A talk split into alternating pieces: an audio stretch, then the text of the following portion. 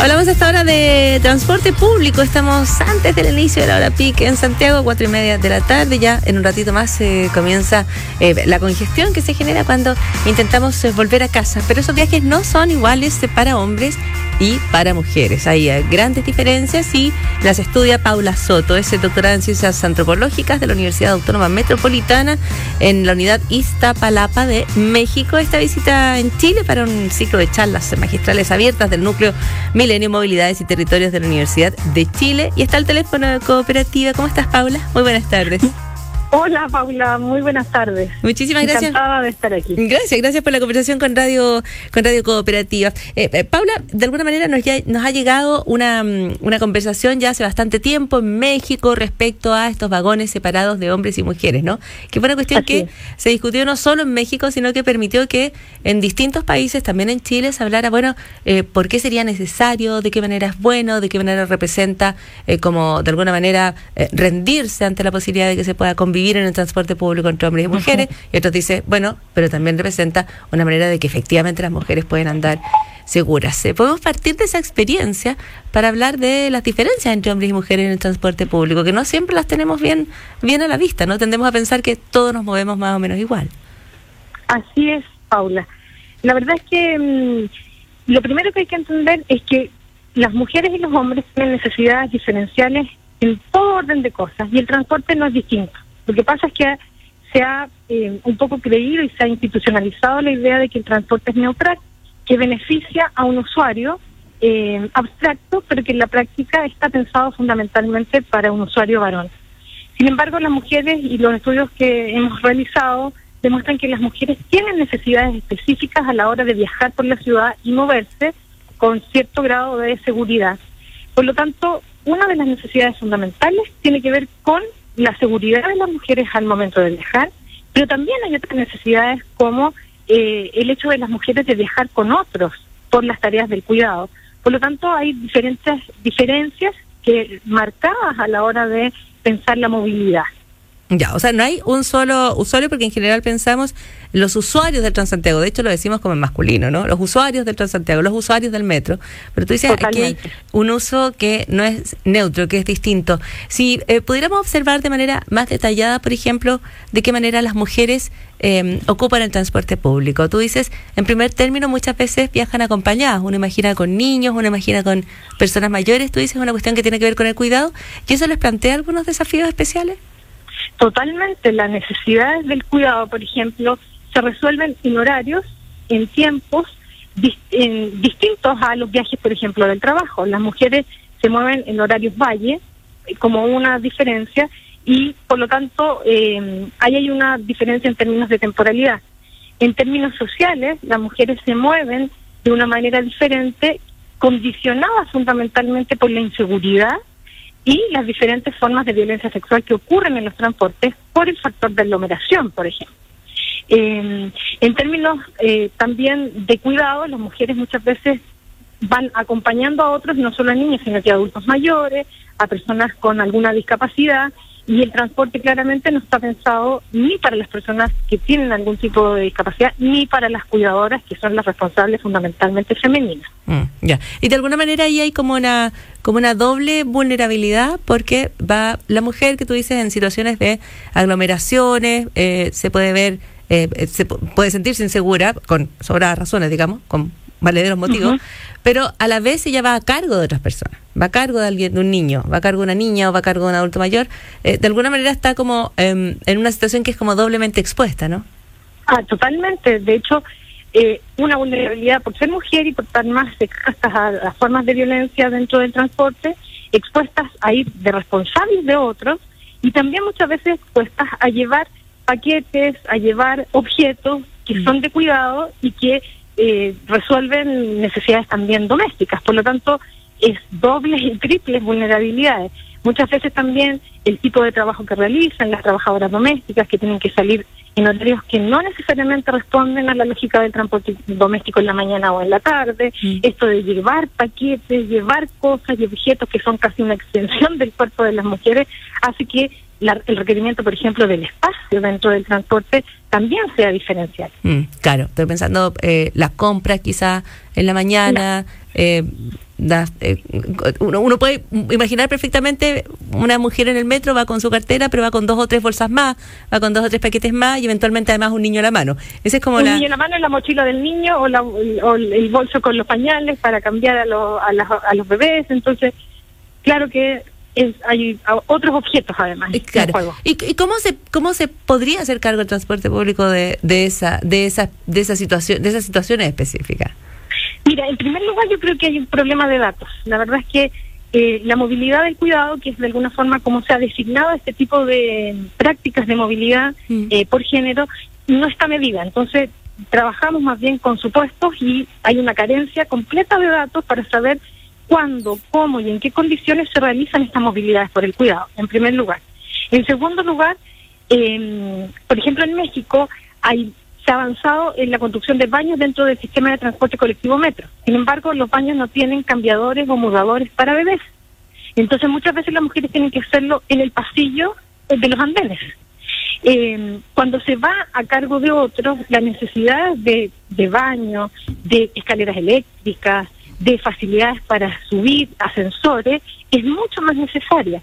Y eso también implica una inversión en infraestructura para atender de alguna forma a esta necesidad de, cuidar. Mm. Eh, eh, tú dices también hay diferencias, por ejemplo, en el largo de los transportes, de los viajes, eh, porque hoy estamos pensando, de hecho estamos discutiendo sobre la jornada laboral, los tiempos que se pasa em, en el transporte público y en algunos casos son traslados de una hora, de una hora y media. ¿Son también los traslados típicos de las mujeres?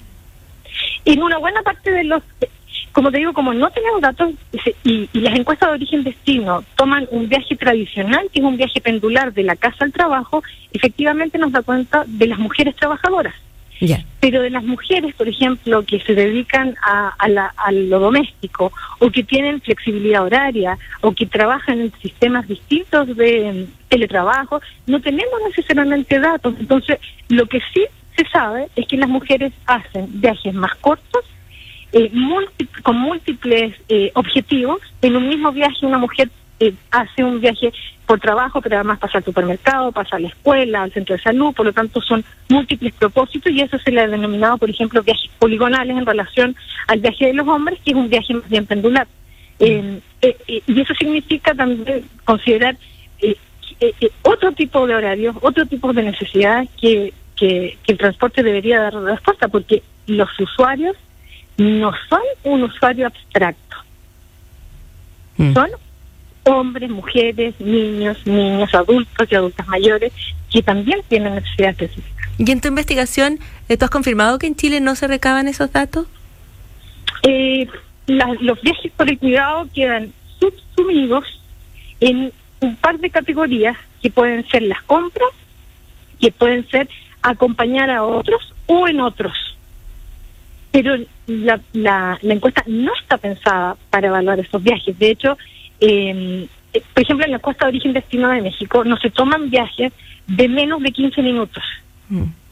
Y muchos de esos viajes de la cotidianeidad significa ir al supermercado caminando, ir a dejar al niño a la escuela, y ese tipo de viajes no quedan contabilizados hasta ahora en los instrumentos tradicionales porque tienen un sesgo de género. Ya, o sea, en general no se está mirando exactamente cómo se movilizan las mujeres, por lo tanto no se está incorporando o no se las está eh, considerando en esta discusión respecto al transporte público que necesitamos, las mejoras pequeñas o más grandes que, podríamos aplicar. Respecto al tema de los carros, ya ahí entramos en el tema de la inseguridad en los espacios públicos, que es un tema para, para las mujeres en distintas partes de Latinoamérica y en distintas partes del mundo. Eh, Respecto a la experiencia de los carros en México, ¿cuál es la evaluación final? Porque es de esas, eh, de esas políticas, de esas ideas que llaman mucho la atención, uno después no necesariamente les va siguiendo la, la evolución, ¿no? O la evaluación. Em, ¿cómo, cómo, ¿Cuál es el resultado de esa, de esa iniciativa? Mira, el, la separación de los vagones dentro de un programa institucional en la Ciudad de México se comienza a realizar el año 2008. Eh, ha habido, eh, el objetivo fundamental de la separación de los vagones fue disminuir la violencia sexual durante los viajes de las mujeres. Y nosotros como equipo de la Universidad Autónoma Metropolitana hemos hecho la única evaluación de impacto que tiene eh, resultados, digamos, sobre esa implementación de la separación. Y los datos nuestros indican que la violencia sexual disminuye en alrededor de un 27-25% durante la ejecución del programa. Nosotros hicimos esa investigación en 2015, cuando el programa duraba en horarios. Hoy día el programa funciona todo el día. Mm. O sea, ¿la evaluación es positiva? La evaluación es positiva para la violencia sexual. Mm. Y, Pero encontramos un dato que no necesariamente esperábamos encontrar, y es que mientras el programa operaba en horarios, aumentaban las violencias físicas, tanto en los vagones mixtos como en los vagones de mujeres. Pisotones, empujones, peleas. Parece que tienen un, un resultado no esperado en la implementación del programa. No, para nada. De hecho, estoy tratando de pensar cómo a qué se asocian esas peleas, esos empujones, esos pisotones. Eh, ahí tenemos una, un, vacío todavía de, información, pero mm, una, una cosa podría que podría dar respuesta a eso es un poco la, quizás los canales de distribución de la cantidad de vagones.